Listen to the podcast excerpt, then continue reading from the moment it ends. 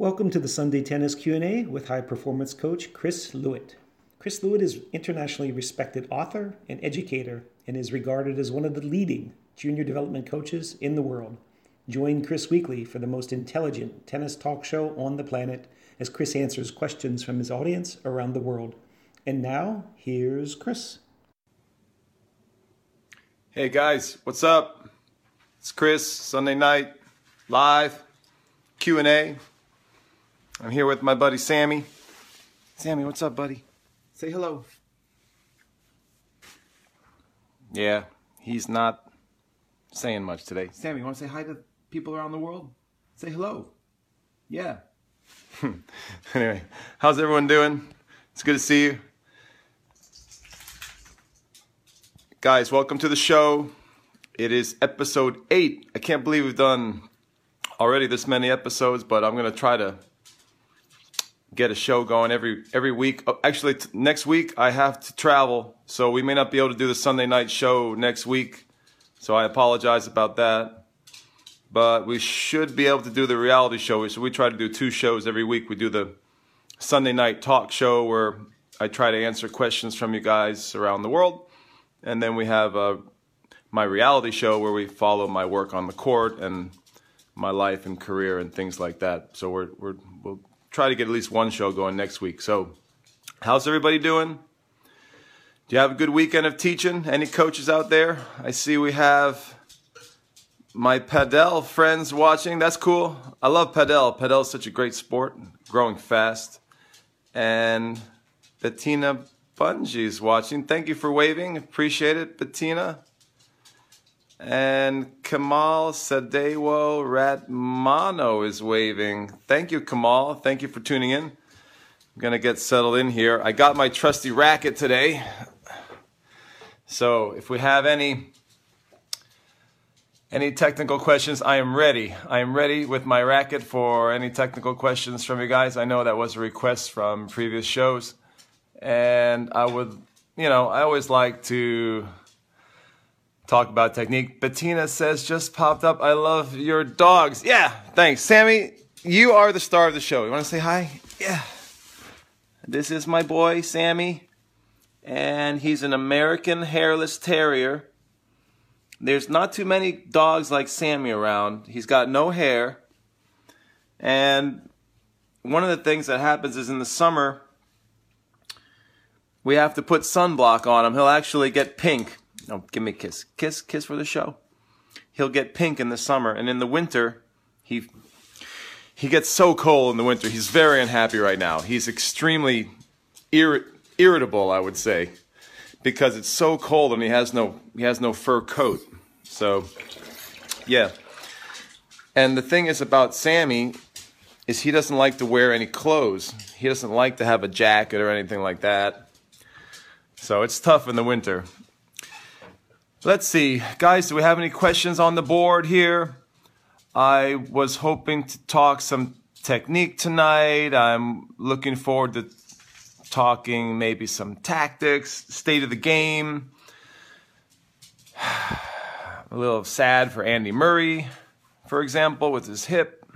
Hip problems, guys. We've got to watch out when we're teaching technique. We have to be very careful with the hip, especially with the open stance forehand. A lot of trainers and physical therapists are worried about the hip and especially vis-a-vis the open stance. So that's something that's been on my mind this week. I feel very badly for Andy, and it makes me really concerned when I see my young kids taking a lot of extreme open stances and doing it too much. You know, obviously they need to use it when they have to, but I prefer they they take some load off of that hip and try to step in a little more when they can. So I, am watching some of my players this week, and I got Andy in the back of my mind. I'm like, man, got to be careful. I got to make sure these kids are not taking too many open stances too frequently, and that is something that that's a big concern. Or they can do a lot of prehab, you know, but a lot of kids don't do prehab. A lot of kids are just, you know, firing that open stance everywhere.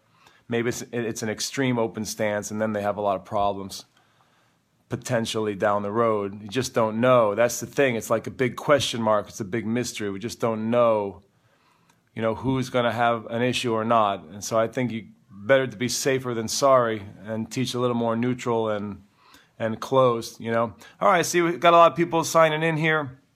Guys, this is my Sunday night program where I try to answer all your tennis questions and also we have a nice community of intelligent tennis learners where we share ideas.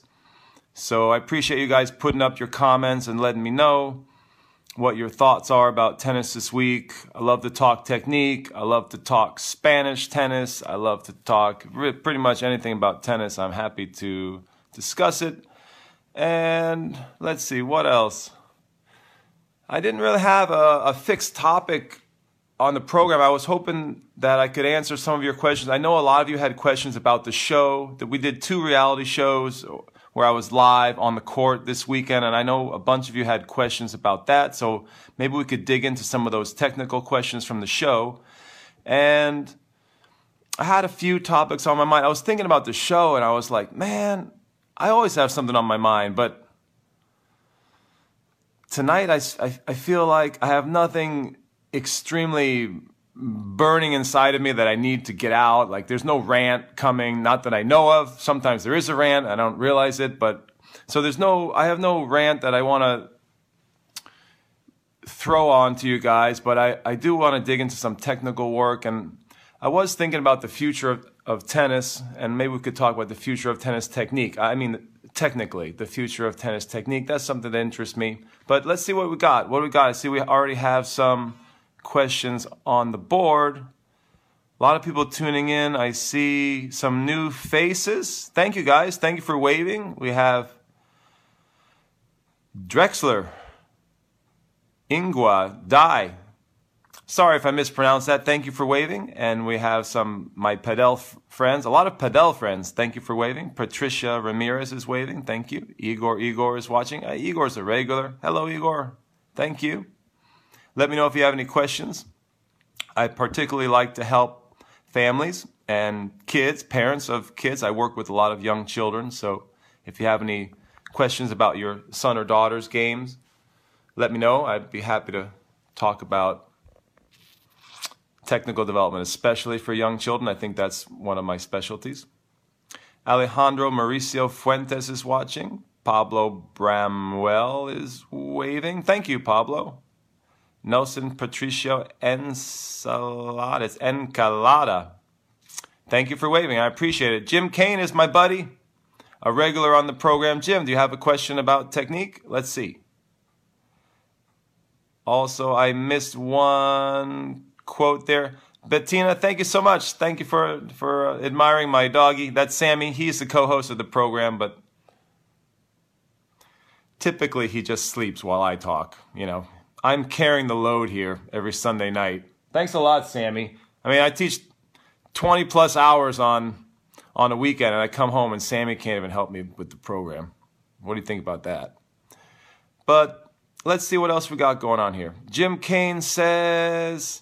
Just watched a close up view of Nadal's grip on the serve. Looks like a pinky finger halfway off. Thoughts on continental serving grip? I think that Nadal is quite extreme on his grip with the serve. He may have he may have moved that even a little more extreme to the backhand. I, would have to check online, so I don't want to just you know I guess I can give my opinion on it, but just from some of the shots that I've seen of late, I think he's quite far over, and that's one of the reasons why he has a really good slice. He gets a really good spin on the on the serve. But does his pinky come off? I'm not sure. You might you're probably right, Jim. If he does, if, if some players do that, like you know, you have uh, my my pink, my pinky on when I serve is about halfway off. So everyone's a little different. Some players choke up a little. I don't like choking up too much because I feel like it limits your well, it limits the length of the of the racket, which reduces power and also can limit like what you do you can make with your wrist. So, you know, I would try to have the pinky at the bottom, you know, so there's not a lot of room. What I get worried about is when kids choke up and they have you guys see that when they have a lot of room at the bottom like that. Reminds me of Filipino stick fighting. I, I took some Filipino stick fighting. You know, I'm a big martial artist, so uh, in, in Filipino stick fighting, you're actually you're supposed to hold the baton or the stick with the, the, the, bottom sticking out so you can use it to strike people, but not in tennis, guys. In tennis, you got to keep that pinky down near the bottom. And so you get more, more range of motion and with your wrist. And so you can use maximum, the maximum lever. You want to have that long lever. The higher up you go, the more, the, the more you're going to reduce your power. So, you know, but Jim, I, I don't think if the pinky's fallen off, I, I don't think it should come off completely, but I think it should be at the bottom. Does that make sense? Send me a follow up if you have one. Bettina says, I like one handed backhands. well, I teach a lot of one handed backhands. Have you seen the show? If you go to my YouTube channel, you'll see that I have a number of one hand conversions going on right now. We're featuring a few of my players who went from two to one, which is a quite a difficult change to make, and and it's uh, tough for the kids, especially in the early going where if they play in the tournament, the kids start to play heavy to their backhand and they have they, they can struggle with high topspin. But you know, it, that that's an interesting topic when when to change. I've written a lot about that. I have some good articles posted at prodigymaker.com, which is my blog, prodigymaker.com. You can check that out. I've got uh, one featured article where I talk about how to make the change from two hands to one and what, what to look for, what are the advantages and disadvantages and things like that. It's a really good resource, all free, free for people out there. If anyone if anyone's interested in that. Bettina says, I feel players should come in more. well, we can talk about that. We've been having a lot of debates about that, Bettina, on on some of the Facebook coaching groups and and I think as far as coming in, it's a huge debate right now. I mean, we, you know, post a few of your thoughts here, and I'll and I'll I'll comment. But a lot of coaches think, for example, that players are not as adept at volleying, so that's why they're not as successful at the net anymore. You know, but a lot of coaches also feel that the game is slower and the players are hitting with better spin, so it's harder to come in. So there's this big debate in coaching: should we get the kids attacking the net more, like in the good good old days. You know, I grew up a serving volleyer, so I'm this is something that's near and dear to my heart. You know, and and now as I'm getting older, I'm trying to play a bit more all court. Uh, after so many years studying in Spain, you know, it's sort of rubbed off on me, and I'm I'm playing a much more all court now. I, th- I think I'm a better player as an all court player than when I was limited by just uh, being able to attack, but it's a really good debate. Should we be teaching players to come in more? I'd be happy to dig in, into that debate if we have more interest in that, guys. Let me know. Let's see. But Bettina, do you think the one-handed backhand is better than the two? Because yeah, there's been some top players with one, but you don't see, uh, know, percentage-wise, you don't see as many on tour. I think it's probably, I don't know, 10, 20%, maybe 25% max. With the men, with the women, it's less, probably less than 10%. I don't know the exact percentages, but you don't see it very, very often with the women. Why is that? You know, the, the two-hander is, is the is such a popular shot these days. You know, and I think there's some clear advantages to the two-hander in that respect. You know, especially with the return of serve. I think the two-hander gives you that extra support players are serving so big nowadays. That's one one observation. But Paul Zubarev says, "Hi, thanks for waving." Bill Patton is watching. What's up, Bill? Hey, Bill. Guess what I did? I wrote an an article for the New York Times about cheating and how we got to stop it, and I sent it into the op-ed department, trying to get that published. So they'll let me know in the next couple days. We'll see if I sneak it in there. I guess it's very hard to get in the op op-ed pages at the New York Times, but I thought it was a pretty good article, and I, I wrote it fairly quickly and and put some good thoughts together, and we'll see if they accept it. It would be good to get that out there, and if if New York Times doesn't want it, uh, I will publish it in another newspaper or I'll, I'll, I'll, share it online. So we'll see. They're going to let me know in the, the next few days. So we'll see. Bettina says, best serving grip ever, Stefan Edberg. Yeah, Stefan was one of my idols when I was growing up. And I really copied his game when I was younger. And he had that extreme backhand grip on the kick serve. Exactly right. And what a great net player he was, right? We don't see too many guys playing like that anymore. But maybe it'll come back. That's one of the things I was thinking about for the future of tennis. Maybe it'll come back. All right, Jeremy Malthay, my friend, my online buddy, is uh, on the program, and he, I think he's going to follow up with some of his technical questions. Let me know, Jeremy. I know you had some questions from the the show that we did on Saturday with some of my players live on court. Jeremy says, I think it's even more important to be able to take the ball on the rise when you have a one-handed backhand. I mean, it's important for both guys. You got to be able to take the ball on the rise. You can't make it at the high level without a good on the rise backhand or forehand or anything. You know, you, you have to be able to take the ball on the rise. And with the one hander, yeah, with, with young kids, I remember I was interviewing Albert Costa in Spain for my, my book. I was doing some research for my book, which is The Secrets of Spanish Tennis and I inter- interviewed Albert Costa, and he was telling me how, you know, his one with his one-handed backhand, it didn't really click for him. It didn't really he didn't really take off until he could learn to step in and take heavy topspin on the rise and not get pushed back. He said that was a big turning point for him. And I think a lot of one-handed players feel that way. You know, you, you have to be able to hold your ground and and take take those big topspin balls without uh, with with no fear and without losing too much territory. So yeah, I, I agree with you there. Jim Kane says Bill Patton's in the house. Look forward to your contribution.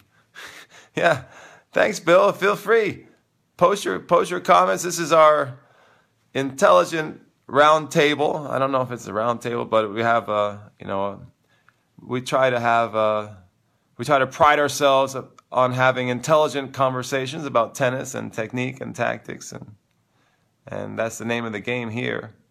Spencer Weinberg is waving. What's up, Spencer? How are you, buddy? Anang is watching. Thank you for waving. We've got some new viewers. Thank you, guys. Paolo Melgarejo is waving. Hello, Paolo. How are you? I think I missed a comment. I hope my feed didn't break down again. Man, that's been happening a lot lately. I feel like my comments may have gone down here because I a few went up and then I missed them. Guys, can you post a comment see if it comes through? And I'll check it. Oh no. Yeah, I lost you guys. So I'm going to have to restart this feed. I'm sorry, everybody. Oh, here we go. No, we're good. Amazing. Nice. Technology works. Been having so much trouble with technology lately. Spencer says, with the game being so physical, the two-hander is great for an open stance on the run backhand and quickly after recovery. Yeah, let's talk about the future. Guys, does anyone want to talk about the future of the game? Do you think it's two hands on the backhand? Do you think it's one hand? Do you think it's a forehand? I, I have a theory that the future is, for a lot of players, will be double forehands. So you have a, a forehand, a symmetrical forehand on both sides.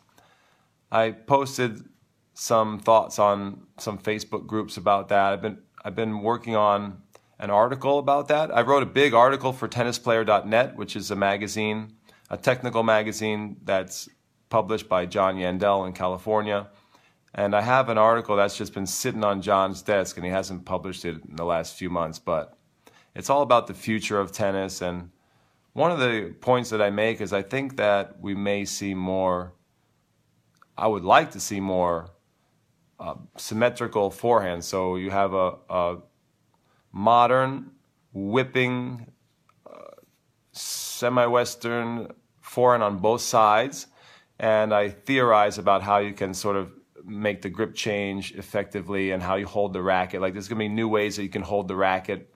And then you can have basically a very balanced ground stroke game uh, for the body because you know tennis everyone always talks about how tennis is imbalanced as a sport and, and it you know, it's not it's not good for the body physically because of that imbalance. And I think that's one way we could we could solve that by teaching tennis more symmetrically, starting with the ground strokes. And also, I have a theory that I would like to see more dual hand servers. You know, I would like to see I call them ambi servers, ambidextrous servers. You know, I would like to see more players who can learn to serve with both hand. But I, that is a more complex and more difficult than playing with two forehands, for example. I think playing with two forehands is much easier to learn than than two serves. Two serves is probably going to be a bit more rare, but I think we could do it more. For example, maybe focusing on the slice serve, so you have a good slice on the ad court and a, a good slice on the deuce as, as a complement.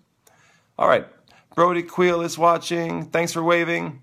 Guys, it's kind of a chill show. Let me know if you have any technical questions. I'll be happy to rap about the future of technique in tennis if you'd like, if you're interested. Also, there's been a lot of discussion about on, on, on Facebook with some of some of my some of my posts. We've been talking about red, orange, green, and we've been talking about the games based approach recently. We're doing a lot of talk about game based approach. We've been talking a lot about the, the myth of the first four shots. Well, a lot of people are telling me it's not a myth, but it seems like a very popular topic on Facebook. So we could get into that as well. I've been posting about that and sort of stirring things up a little bit where I I, I think that that the the first four shots data might not be accurate. I, I don't know for sure. I, am happy to be convinced that it is accurate on the Pro Tour.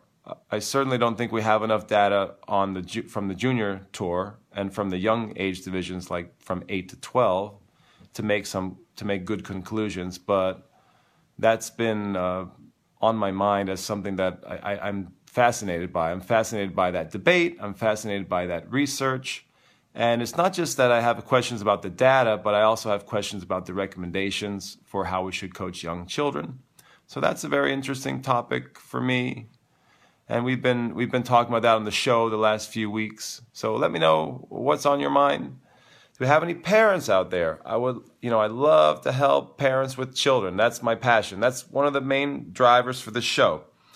And one of the main drivers for prodigymaker.com, which is my blog and also for the YouTube channel and my online school, which is at clta.teachable.com. I, I want to help families around the world train their kids better. That's my main focus is on junior development. I like to help parents. I, I have a lot, a strong following of parents who are not just in New York here with me, but they're uh, all over and they email me their video clips of their children and I, I try to help them with their development and give them exercises and and we try to track their progress and make sure that their kids are developing in in my opinion what is a, a world-class game especially world-class technique that they're on track so I love doing that kind of work let me know if you you have any questions about your kids games and let me know if you're tuning in from overseas internationally I love to get uh, the international perspective. That that to me is is very interesting when we have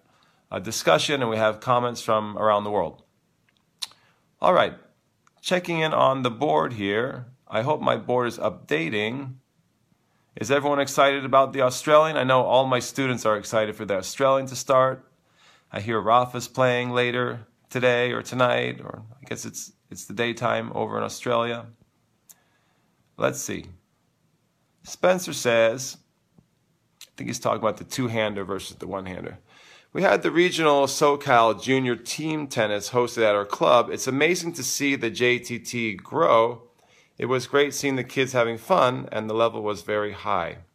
I think the team aspect at a young age in tennis is great for sport. Wanted to hear your thoughts. Yeah, so all of the all of the the leaders in the industry starting with the USTA, are, are, are in agreement with you, Spencer. They want to make tennis more fun. And one of the ways to do that is through team events. And I think it's a great idea. It's really good. I, I hope we don't lose the essence of tennis. The tennis is a what makes for me tennis so great is that it's a one-on-one battle. It's a lot like martial arts. It's a lot like a fight, and it's tough. It's a tough sport. But yeah, at the younger ages, another thing that makes tennis great is that, that team aspect. Tennis has so many facets. You know, it can be a one-on-one battle. It can be a, a team fight. It can be a team competition, like you see at the top level with Davis Cup and Laver Cup and all these these events. So I think that is one of the cool things about our sport. I know that that is a unique aspect to our sport that we can you can play one on one. That's that's what I'm drawn to. I love the one on one conflict, you know, the the battle. But there's also a lot more to tennis. There are tennis is multifaceted in that sense. So I think you're absolutely right and the powers in the industry that are trying to make tennis uh, team more, more team focused is really good for the younger ages, especially. But at some point, if kids want to play singles, they're they're going to have to face the reality that tennis is a brutal cage match. You know, it is. It's it's a battle, and it's very tough mentally. So I think that some kids you may lose, like you may introduce the sport to them, and they may play they may play doubles and play with a team, but when they realize that, that the sport is, is pretty tough, they, they may not like it. You know, some kids don't like that one on one aspect. They like to have a team around them. But there's always a place for doubles. doubles is a great part of tennis. And what do most adults play? Most adults play doubles throughout their life. And doubles is a big part of high school competition, a big part of college. So why not? Let's do more team stuff and let's get the kids who, aren't into the singles, let's get them playing doubles and, and let's grow the 10th. We'll grow the tennis 10th. That's, that's good, good thinking, Spencer. Jeremy Malfay says, follow up, Chris, to my comment on your videos. Yeah, thanks. I wanted to try to answer some questions that viewers had of the, of the Prodigy Maker tennis reality show that we did this week. And we did two shows, actually. So he says, I believe coaches work so often on giving their player a typical, easy, low level rally ball to work on. Yeah, I was trying to understand your question, Jeremy. Let's see.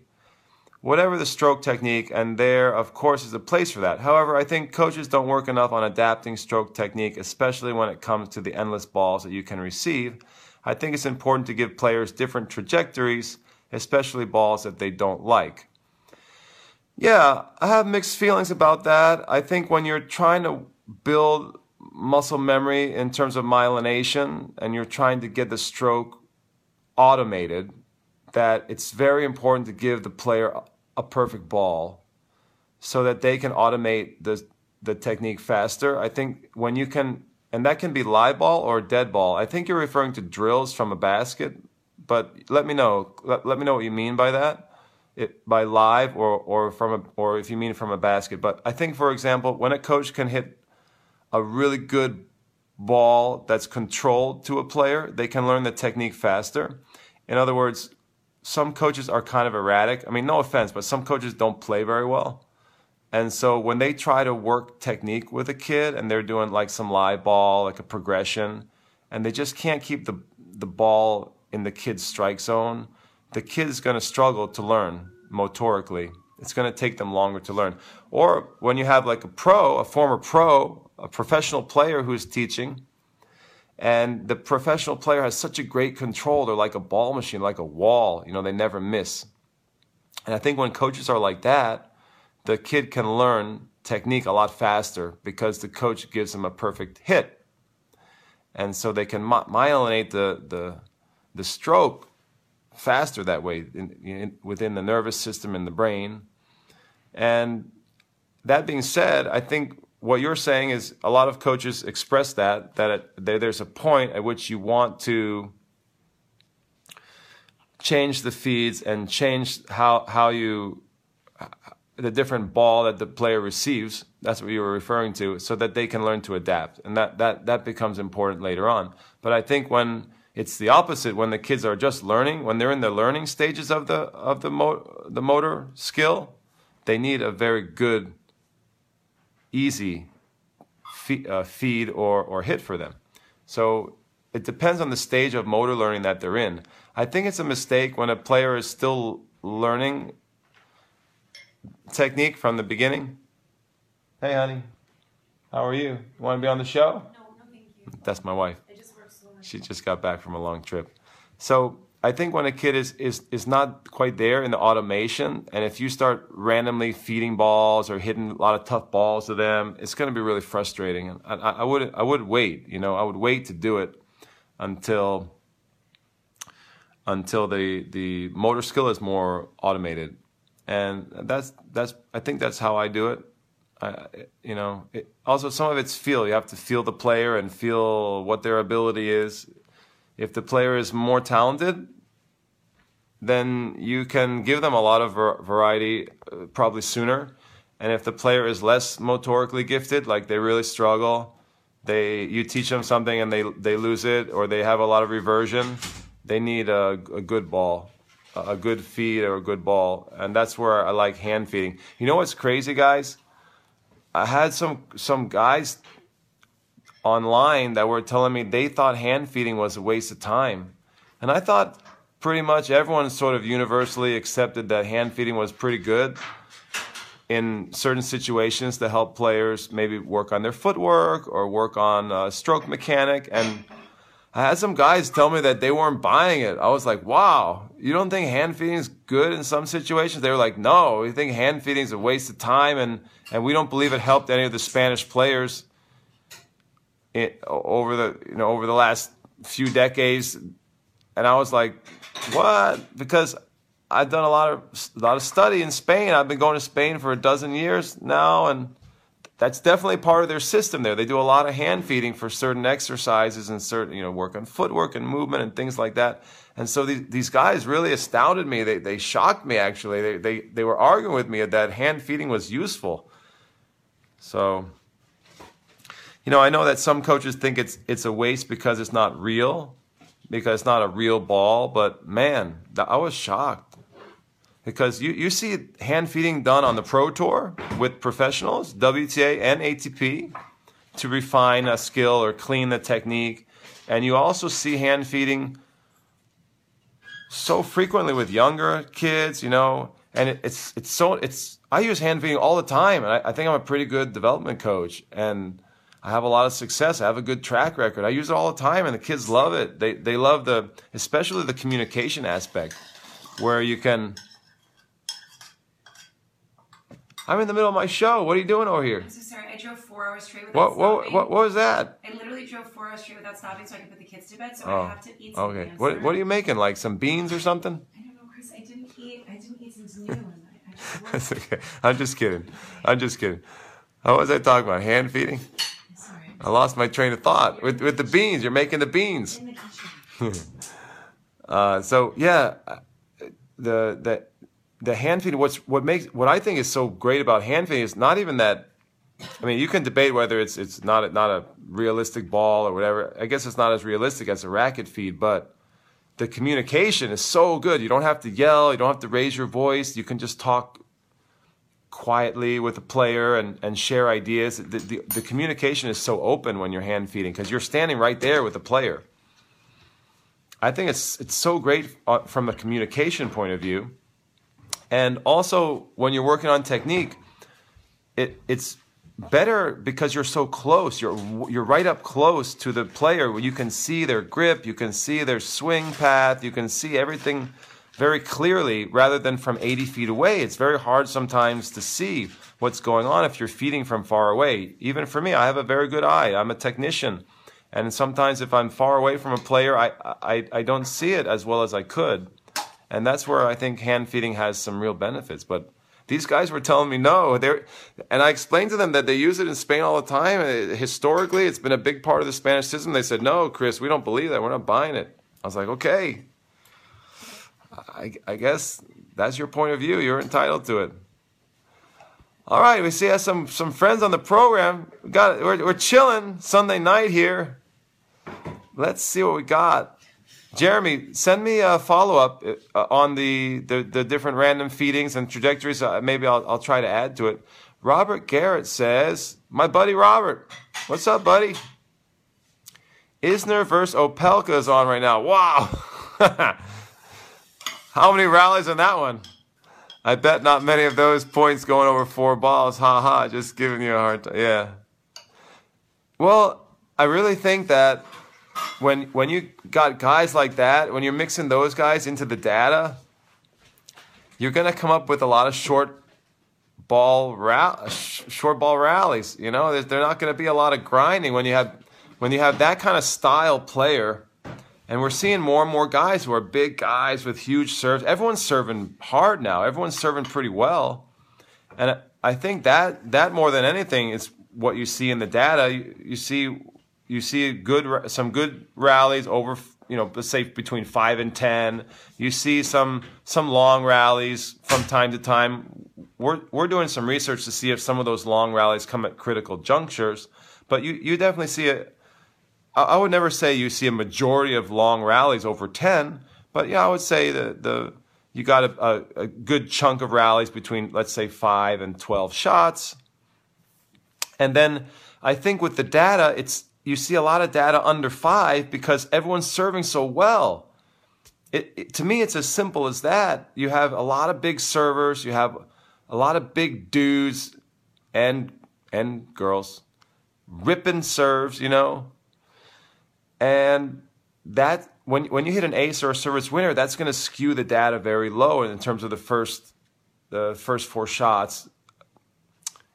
You know the recommendations and the, and the the research there. So, you know, I, I, I want to explore that data a lot more, and I'm interested in in how it relates to the game styles that are playing and things like that. So, yeah, imagine the, the Isner Opelka battle. That's going to be a lot of short rallies, and when the, those types of matches are factored into the whole, when when they when they're included in the aggregate, that's going to bring down the entire average uh, tour wide. You know, and, and on and you know in in, in a microcosm and in, in just a match or a match here, a match there, when those players play against maybe a grinder it's gonna when you do the averages, it's gonna make that match look like a lot.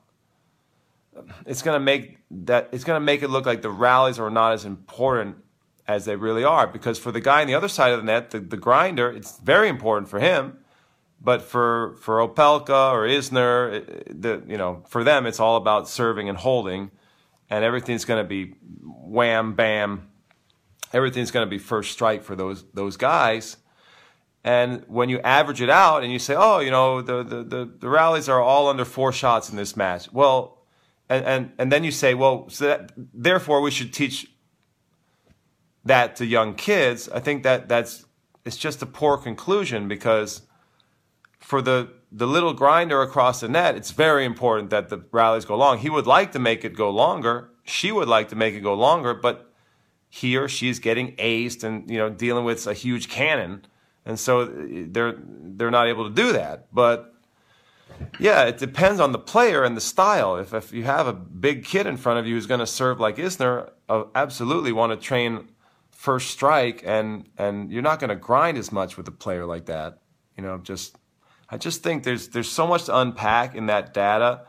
I want to know how the data is collected and, and whether it's accurate in terms of sample size and things like that. But I also want to know what should we what do we glean from the data how do we take you know whatever the whatever the statistics tell what are they what are they really telling us in terms of how to coach especially young kids i care about young kids because i i coach all the little prodigies all the little young you know 10 and under 12 and under i'm the prodigy maker i got to know I, I should know what i'm talking about if i'm working with all these young kids i don't want to be training them with skills that are not going to help them later on that's for sure all right, Jeremy says, sorry, I accidentally pressed send. No problem. Teaching the different techniques.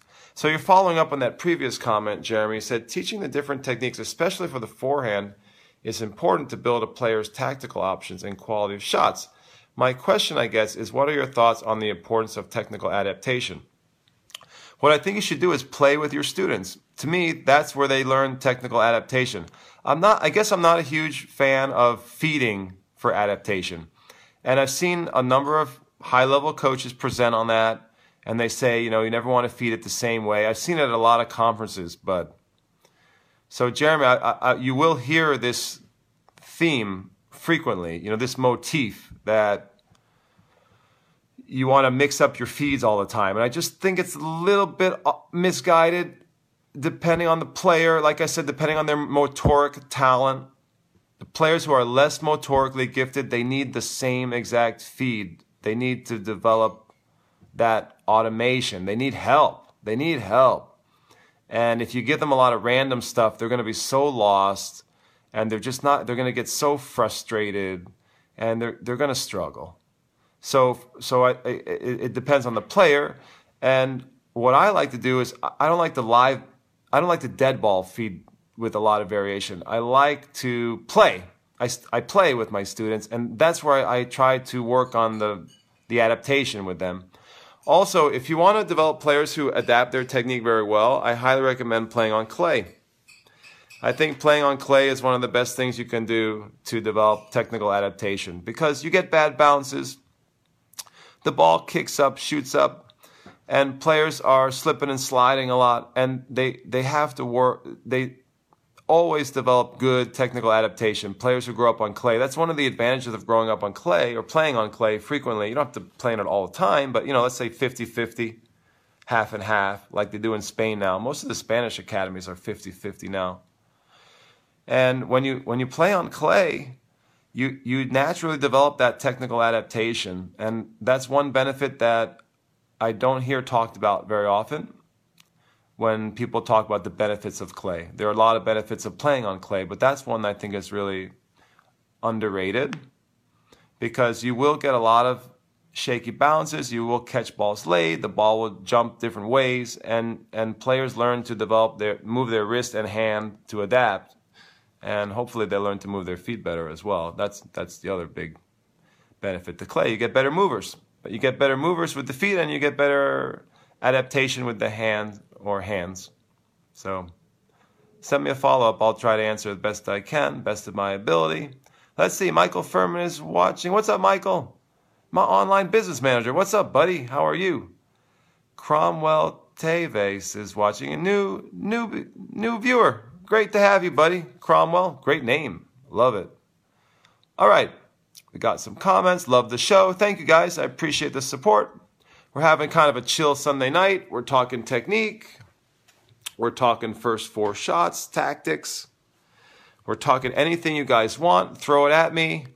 I've got a little more time with you guys, and then I've got to get to bed early because I've got to work my EMT ambulance shift tomorrow. I've got two days coming up on the ambulance. I'm a driver and I'm an EMT for the city of Hoboken, and that's my volunteer work.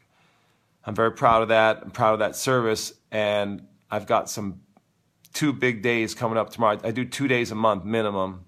Those are my shifts. So Monday and Tuesday, guys, I may not be that busy online the next couple days. I'll be working on the ambulance, driving the ambulance. So if you don't hear back from me immediately, try to wait till Wednesday or Thursday, and I'll I'll be back, back in the saddle again. But when working on the ambulance, it's it's quite stressful because you're always on call. You could get a you can get 911 call anytime, and you never know when you're going to be called out, and you have to within uh, a moment's notice, you have to jump into the rig and, and drive to the scene. And you, you, you know, every call is different. Every call is, an, is a, a surprise. And you have to be ready for anything. You go from zero to 100 in, in no time. So it, it can be quite stressful working on the ambulance, but also very rewarding, and you help a lot of good people. Barry Buss is watching. Thank you, Barry, for tuning in. I believe you've tuned in before. I appreciate it. Erwin Bebe Bantalo is watching. Thank you for waving, guys. Larry Klein is watching. Thank you for waving. Florin Barbu is watching. Thank you for waving, guys. Appreciate it. We're talking technique on a Sunday night. Chilling. Chilling in my kitchen. Sammie has decided to. Let's see, there he is. I don't know if you can catch that, but Sammie is just snoozing. Just no help today for me from Sammie. Jim Kane says, Let's see what he's got. What we got? Oh, this is a long thought. Jim Kane says John Wooden, being one of the first to full court zone press, so many, including me, copied the 2 2 1 press. Jim was a, a basketball coach, I think. Okay, so Jim's talking about the next generation forehand and with the inverted racket follow through. Yeah, Jim, so that that is me. I'm promoting that more modern forehand and in my opinion, I think it is the future. And I just think coaches should accept that the stiff follow through to the shoulder is is gone, it's dead, it's over. Just let it go, people. Stop teaching it that way. You don't need to teach it that way. It's time for the future. And the future is parabolic.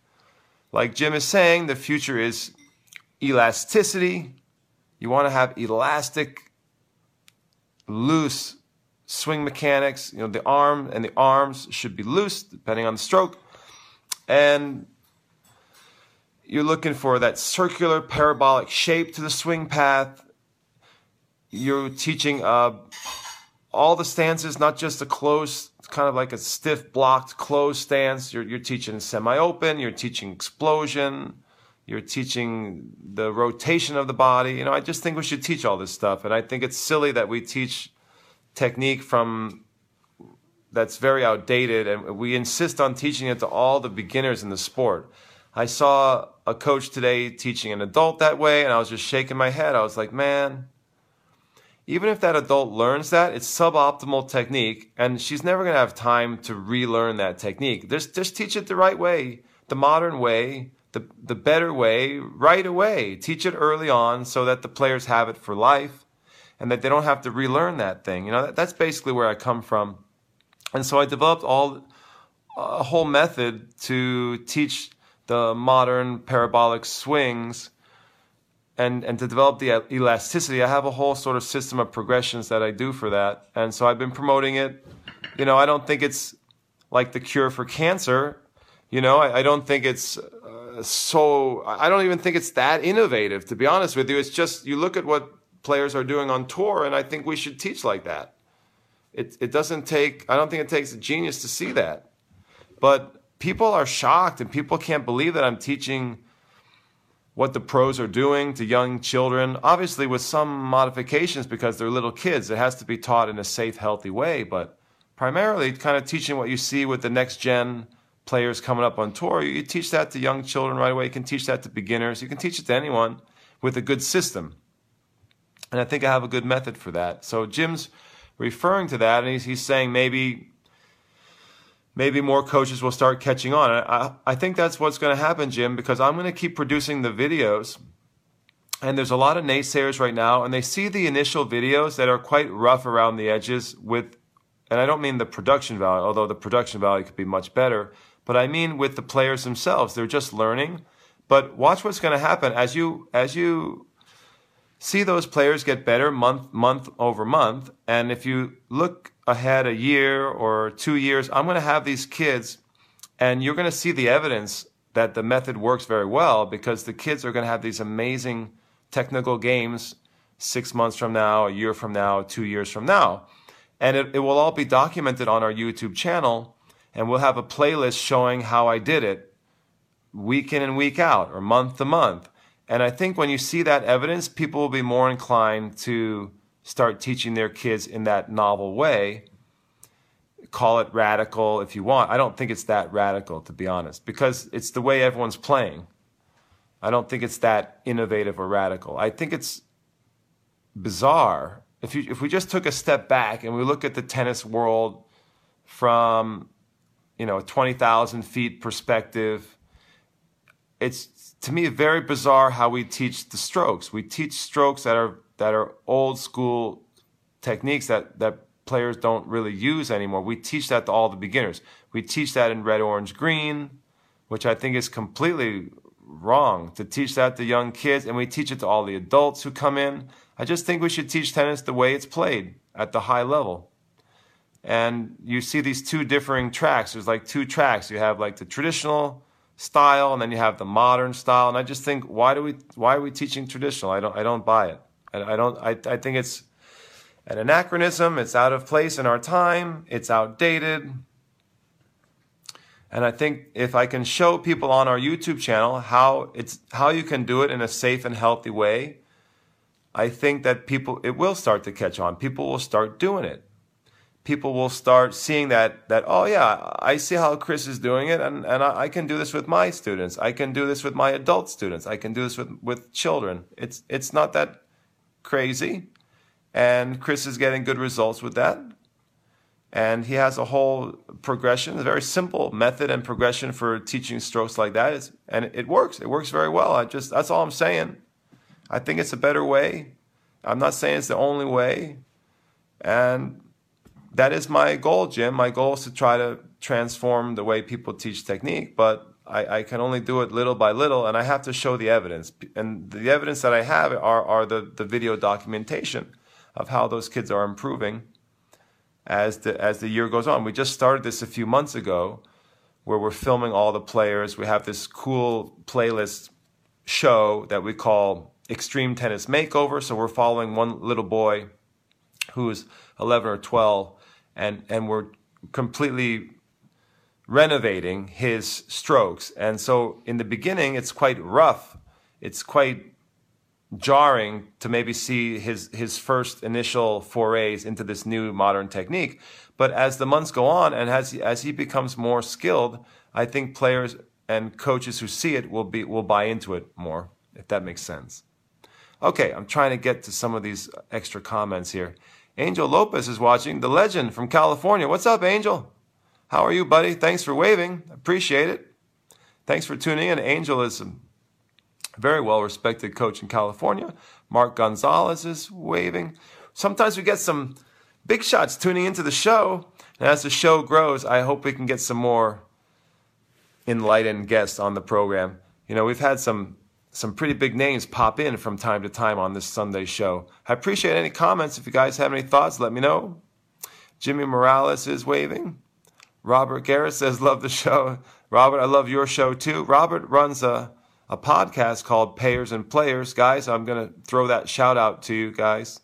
Payers and Players. Check it out. It's, I think, the best new podcast on iTunes right now for tennis, and especially for junior tennis. If you guys like are interested in junior tennis or or or player development, man, those guys are doing an awesome job, and it's fun for me because that's my specialty. That's what I do. I, I, I, work with young prodigies. I work with young children under 10 and under 12 and under 14. This is what I love.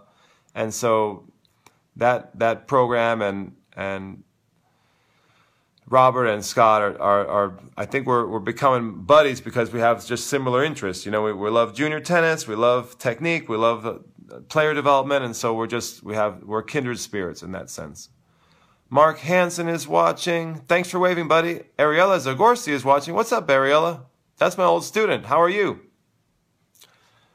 Send me a shout out. Let me know where you're at. Are you in college? Or are you still still playing high school ball? We used to train for many years. Hope things are going well. Chandresh Kumar is waving. Thanks for waving. Michael Furman says, great.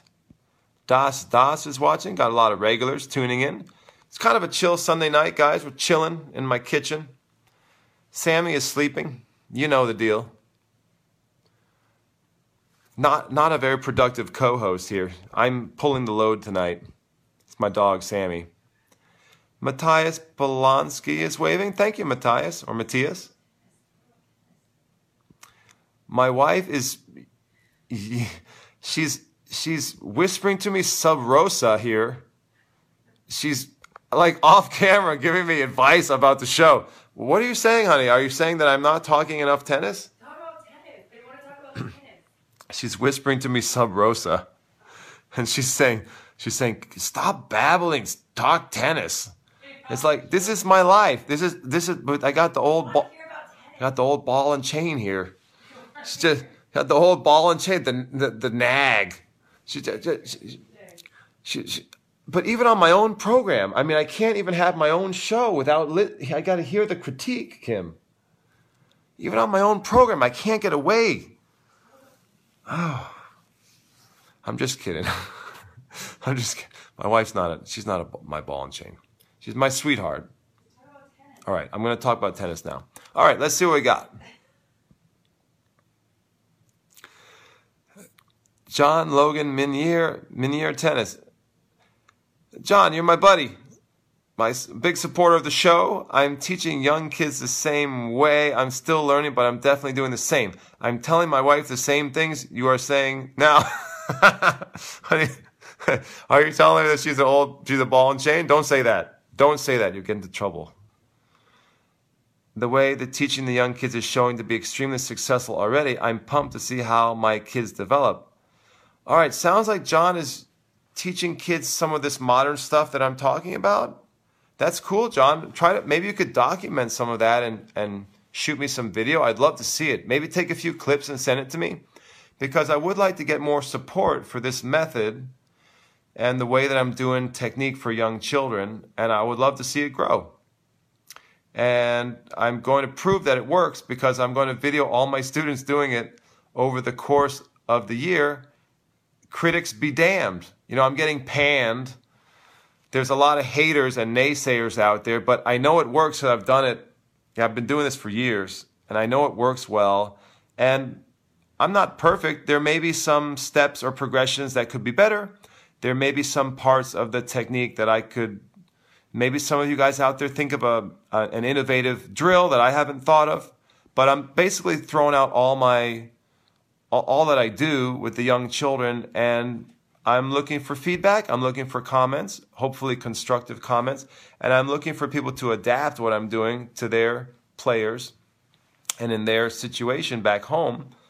And I, I really do think it will take off eventually. I've just got to keep at it. I've got to keep plugging away and keep producing the videos and and that's where I've had so much help from my business manager, Michael. He's helping us produce all the videos. You know, it's, it's not easy to produce these videos every week, to get the content, to put it up on YouTube, to make sure that the, the, the sound is working. We have a lot of trouble with the sound, you know, so I, I it, is a, a, labor of love, but I think it's also good. Obviously, it's good for my business. It's good to, promote to promote my brand, but I also think we can help more children learn the game better because I think it's a better way to teach young kids. All right, let's see. Jeremy Spicer, Spicer is watching. Thank you, Jeremy. Sorry I messed up your name there. Thanks for waving. Appreciate it. Tim Baton is watching. What's up, Tim? Got some big names on the program. I will not be going to PTR this year. I would be happy to go again in another season and speak again because I think PTR, I, I, like the family vibe there from the PTR. It's nice. I feel like there's a very supportive environment, very a lot of kind people, and and you, you feel like part of a family there. I, I like the PTR very much. I, I'm also affiliated with USPTA, but this year I won't be there. I actually have a workshop that I'm I'm holding in in Vermont at my club. So we're doing a two day workshop. It just happened to be on the same week. Just I didn't plan it that way, so I have a conflict. We're doing a very exciting workshop in Vermont on technique and building prodigies. That's actually the title of the workshop. It's a two-day intensive coaches workshop. Guys, if anyone wants to come up and do that, let me know. I already have a bunch of signups for that, and I think it's going to be full of intelligent discussion. We're going to be in the classroom. We're going to be on the court. I'm going to bring up a lot of my little superstars for the workshop. So the, there will be a lot of players there for demonstration and players there that coaches can work with, a lot of young, talented players, dare I say prodigies. It's going to be really cool. And I'm going to talk about my technical method. I'm not going to say this is the only way to teach it, but I'm, I'm going to lay out the, the, the progressions that I use, and then coaches can actually teach any technique they want within those parameters. So the method that I'm using, there, there's the actual techniques, but there's also just the way that you teach the techniques. And I think that the way that I'm doing with the progressions, you go from hand feeding, and then you go to a very soft live ball, and you, you vacillate. You, you work back and forth between hand feeding and live ball. And I think it's a very efficient way to teach technique regardless of, of what technique you want to teach. If you want to teach follow through over the shoulder, if you want to teach like the 1980s, be my guest. But the way that I do it, with the method that I do it, I think is very efficient and fast. And it starts with hand feeding. That's why I was shocked when those coaches said hand feeding is a waste of time. It never works. It never contributed to Spanish success. That's, that's not true. That's not true. And hand feeding is a big part of my technical system with the young kids. You know, we, we, we started with hand feeding and I try to jump the live ball. Basically, that's how we do it. We go from hand feeding and we jump the live ball to save time rather than do a, a, number of other progressions from there. And if the player's struggling in live ball, you go back to hand feeding, you vacillate back and forth. And one of the tricks is in live ball, you use a chip shot. You chip the ball very soft with a little backspin, and that helps the player learn. So that's a big part of my method is the way that you feed it, the way that you in live ball, the way that you hit it. It has to be done with a very good control and with a little soft underspin chip shot. And I found that I can get really good, fast technical results that way, regardless of what technique you're trying to get. It doesn't really matter what technique you're trying to teach. It's more about the steps that you take, the progressions that you use to quickly speed players along. Mark Hansen says, What are you doing as far as athletic development? Do you mean with young kids, Mark? So, with young kids, I, I like to see them playing another sport for cross training. Maybe you could be more specific. I like to work on their ABCs, which are agility, balance, coordination, and speed. I think that the kids who come to me tend to be very athletic kids because I'm known as a competition coach. You know, I prepare kids for competition. So generally, the kids that come to me are already playing multiple sports. They are pretty athletic. I would say they're probably on, on this farther right side of the bell curve in terms of athleticism and, and talent. If you want, you know, talent is a it's tricky to define talent, but so I, I think they already have that. They, they've been they come from athletic families where their parents are doing a lot of athletic stuff with them. But for me, the the biggest things are the agility, the movement and agility. So the kids have to have good like I said, the, the ABCs in terms of movement, agility, balance, coordination, and speed, that to me is a really big one. And that's something they focus on in Spain in, in a big way. And I like to see players who have a really good arm. And that comes from good old American tennis and good old Americans, the good old American pastime of baseball, for example, throwing a ball. So for me, uh, two big ones right off the bat for athletic development are the, the movement the agility and the coordination and the feed and the balance and being able to throw very well. So that's throwing a football, throwing a baseball, throwing whatever. But I want kids to throw a lot. That doesn't have to, I don't mean on the tennis court. I mean just in general, uh, whether they're throwing a football with dad or they're, they're playing some, some baseball or pitching. Pitching is great for any player who I've had who did a lot of little league and they were pitcher, they always have a good serve, or a football player, you know, any, anyone like that. So those are like two big ones off the top of my head. If you have any specifics in terms of what you're looking for in terms of athletic development, let me know and I'll, I'll follow up. Scott Groth or Growth is waving. Sorry if I mispronounced that, Scott. I know you're a regular. I apologize. Collins Abamu CFT is waving. Thank you, Collins. Thanks for waving. Jim Kane says, Hear that Emilio is taking your place at PTR in February. Yeah, I probably got bumped by Emilio. But he's, he's a legend. What can I say? He's great, and he's a great speaker. And I'm actually, I, I'm friends with Emilio, and I think he does a great job. What can I say? If you're going to get bumped, that's not a not a bad guy to get bumped from by. You know, his his title his title of, of his presentation is Hard Work Beats Talent When Talent Doesn't Work Hard. I know you love that, Jim. And it's true, right? Hard work does beat talent, but I think only when talent doesn't work hard. I think it's a myth that I know there's a lot of books maybe to the contrary, but I think personally that talent can beat hard work. And I know that's that sounds crazy and maybe maybe it's a shock to say that, but in many times you can work really hard, you work your ass off, but if the guy's a lot more talented than you across the other side of the net, in my experience, you're probably not going to win. I know that from firsthand experience because I'll tell you guys, I'm an incredibly hard worker. I, I, I think I can say that honestly. I'm, I'm really disciplined. I have the mentality. And I never made it on the ATP I just don't think I had enough talent. You know, I, I think I have the character and the work ethic, but I, I, I didn't have enough ability. And I see players. I still practice with guys. I'm still playing, you know, lower level pro, like like futures qualies. You know, now it's the world tour qualies. You know, I'm a decent player, but never an ATP level player. And I think that I have. I still practice with guys who I, I have amazing talent, and I know that I I have the work ethic and the, the discipline and the character to be a professional, but I, am not sure that's enough. I, I don't think it was enough for me in my personal story, my journey. And I, I see that a lot with kids that I coach. I think when you tell kids that they can make it for sure just based on hard work, I mean, it's it's probably better to err on that side of the of the advice to give the children than the other way than tell them that you know not going to tell them not to try, but I think there's there's definitely a limit to what you can do with hard work. You know, that's that's my my personal experience, and also that's what I've seen with with players who I've worked with as well. You know, hard work is going to get you only so far. You got to have some ability. Frank Cornito is watching. Thanks for waving. Gordon Paul. Gordon Paul, how'd you sneak onto this program? What's up, buddy? Gordon's coming up to my workshop next month. I'm excited to share ideas with him very smart coach. What about playing other varsity sports?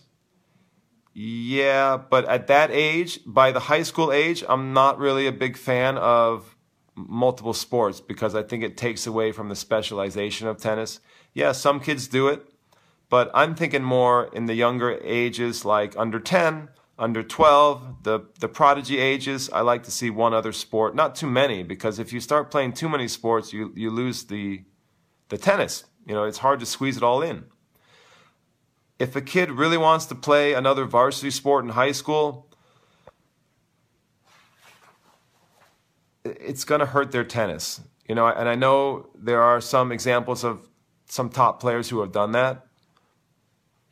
I think Robert Garrett featured one of those players on his podcast recently. I think it was JJ Abrams. Is that right, Robert? Was it was it was it a, I forgot the guy's name.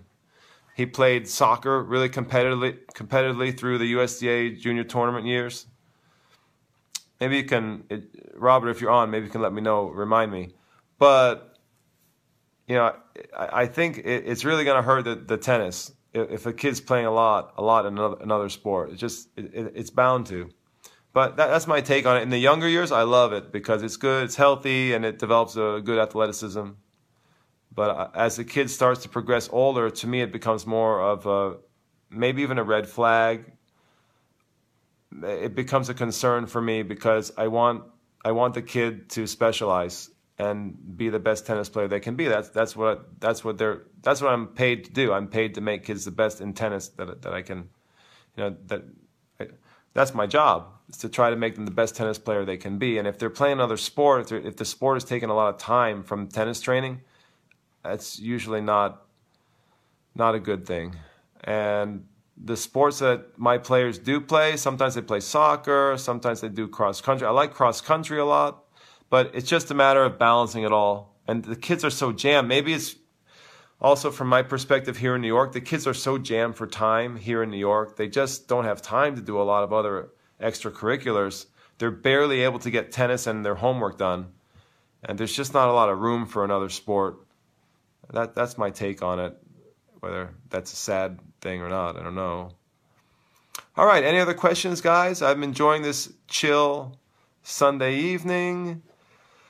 I am going to have to go sleepy night night soon because I got to get ready for the big ambulance shift tomorrow, first thing in the morning. If you have any uh, further technical questions or follow ups, let me know, or else I'll, I'll start to begin a little wrap up. But have you guys seen the reality show that we did this weekend on on YouTube? If not, please go check it out. We have the YouTube channel, which is youtube.com forward slash Chris Lewit. Everything is free there, and we have some really unique stuff on the YouTube channel. I, I hope more people will go there and subscribe and share because I think it's a great, great resource. Maybe I'm biased we have my reality shows that go up every week. Those are live shows. And we have this show. It gets archived. We have all the shows that i do on sunday night. The q&a talk show is there. And we have numerous clips of me teaching doing different exercises. We have lots of spanish exercises a lot of good information. I think it's a great resource for coaches and parents and players. So hopefully you guys appreciate that. It does take a lot of time to keep a good youtube channel going. I don't think people realize how much time and and what it takes to keep a YouTube channel, you know, alive and and and to keep the the content there organized and to make sure it's all uh, available for for the viewers, you know, and, and to be able to put it up regularly. It's it's a lot of work, so we do that for free for you guys. I hope you like it. Gordon Paul says, We got a workshop next Monday. Thanks for plugging the workshop, Gordon. Does anyone want to come to our workshop next Monday? It is on a holiday, the 21st. I think it's Martin Luther King Day. And you're welcome to come up and train with me. We will have, actually, Gordon, we have a lot of cool, cool participants in that workshop. We have some parents of mine who have who are bringing up their little prodigies by the way so that'll be fun we have some parents in the workshop, not only coaches, we have some parents too. So it's going to be a lot of fun to get their perspective. And you know what I always say? I think parents are oftentimes the, the smartest coaches. I think coaches can learn a lot from parents.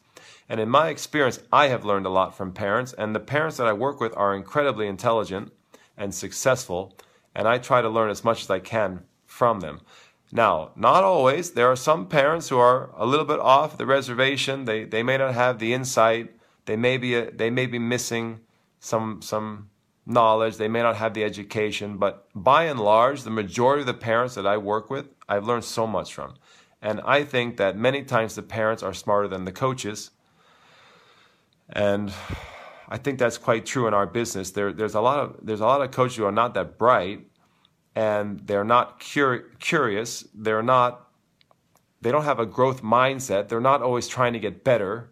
And there's no doubt in my mind that a smart tennis parent who's passionate and who's curious and who's inquisitive and wants to always learn will outshine most of the coaches in our industry. And maybe that's a sad statement, but I just think it's a fact. And also, I think parents are the most passionate advocate for their child. They're the most dedicated coach. They, they want, there's no doubt about their motivation for their child. So I just think there's so much to learn from parents. Also, sometimes parents come from a different industry. They're outside of the world of tennis. They might come from medicine, they might come from the field of law, they might come from business, and they might bring a very unique take on a, a subject or the way you're training a kid. And I've learned so much from parents who, who look at what's happening on the court from, from a, a totally different angle. And I think that we should try to learn from parents that way. And so often the parents are just shut out of the process. The parents are poo pooed. The parents are kicked out. The parents are, are not valued. So that's one of the things I, I teach to young coaches who come and, and study with me. I try to tell them learn from the parents. Don't just teach the parents or think that you know everything and you're going to educate the parents. Educate yourself by the parents. Learn from the parents. And learn especially about the child. No one knows their child better than a parent who's spending all the time with them. Also, parents have so much of an impact on their child that you know, coaches need to work with parents to try to get the best results for the player. Many times, coaches don't involve the parents, they don't work with the parents, they don't utilize the parents to help develop the player. And I think that's also very often a mistake. So, Brian Haas watching. Thanks for waving, Brian. I know you're a regular. Thanks for tuning in. We're wrapping up. I was telling everyone about our cool YouTube channel. I would like to mention our school, clta.teachable.com. Check it out. It's free to join. The courses there are not free, but I think they're really good. High quality courses. You can go there and study directly with me. You have a hybrid training. You can study the courses online and then follow up with me via email and text or WhatsApp. And I think it's a great way to learn. And I, I'm waiting for more and more people to discover the courses that we have there. So right now we only have a footwork course, but we're going to have more courses. Uh, we're starting. We have a new one coming out on the forehand. I know there's a lot of interest in the forehand, but you know I have, for example, some uh, some parents who I'm helping from Australia and from Turkey. And what I would like to get is a whole crew following me in the online school, a, a crew of players, a group of players who I'm helping, especially with their parents back home, helping them learn world class technique and we'll start with that. We'll start on the technical side, but I would like to build up the the the number of players who I'm working with online in a hybrid capacity. It's it's not just pure online; it's online and also offline. So it's a blended learning. The you can follow all my instruction online and learn all the drills that you have to do, but then offline you get to have follow up, and I, I do video review, and we can uh, discuss uh, the progress with me personally. So I think that's something really cool that we're doing. Also, if you guys if you guys haven't been there, go to prodigymaker.com. Prodigymaker.com is uh, my blog, and it's where I post all of my articles, all of the writing that I'm doing, and there's a lot of amazing free content there. Everything free. We have no ads either. No ads on prodigymaker.com either.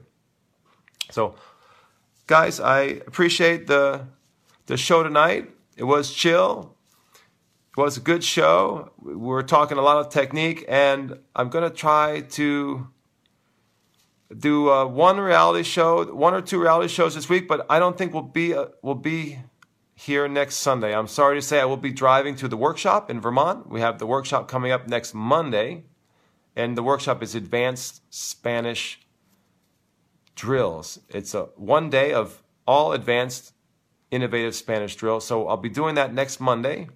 If you're around the, the Northeast United States, let me know if you'd like to come for that. We would love to have you. Have a bunch of coaches and parents come to that. And so I don't think we'll have this show next Sunday. I will miss you guys. We'll take a week off, and I'll be back the following Sunday with some scintillating conversation and talk. But I really appreciate you guys supporting the show. Please give me the thumbs up. Please share with friends. And go to our YouTube channel and subscribe. We're trying to build up that community. Thank you, guys. God bless. Have a good week of training and coaching. Thanks for listening to the show. You can find archives of all Chris's shows at youtube.com forward slash Chris Lewit or search Chris Lewit on YouTube. You can watch the live video broadcast of this program weekly on Sunday nights, where you can ask questions and comment in real time on Facebook Live. Just search Chris Lewit on Facebook to join the live show. Please share our programs with friends and join our online community. You can join Chris Lewit's Online Tennis Academy at clta.teachable.com or visit chrislewit.com for more info. Chris's latest published articles and additional video resources can be found at prodigymaker.com. Thanks again, and see you next time.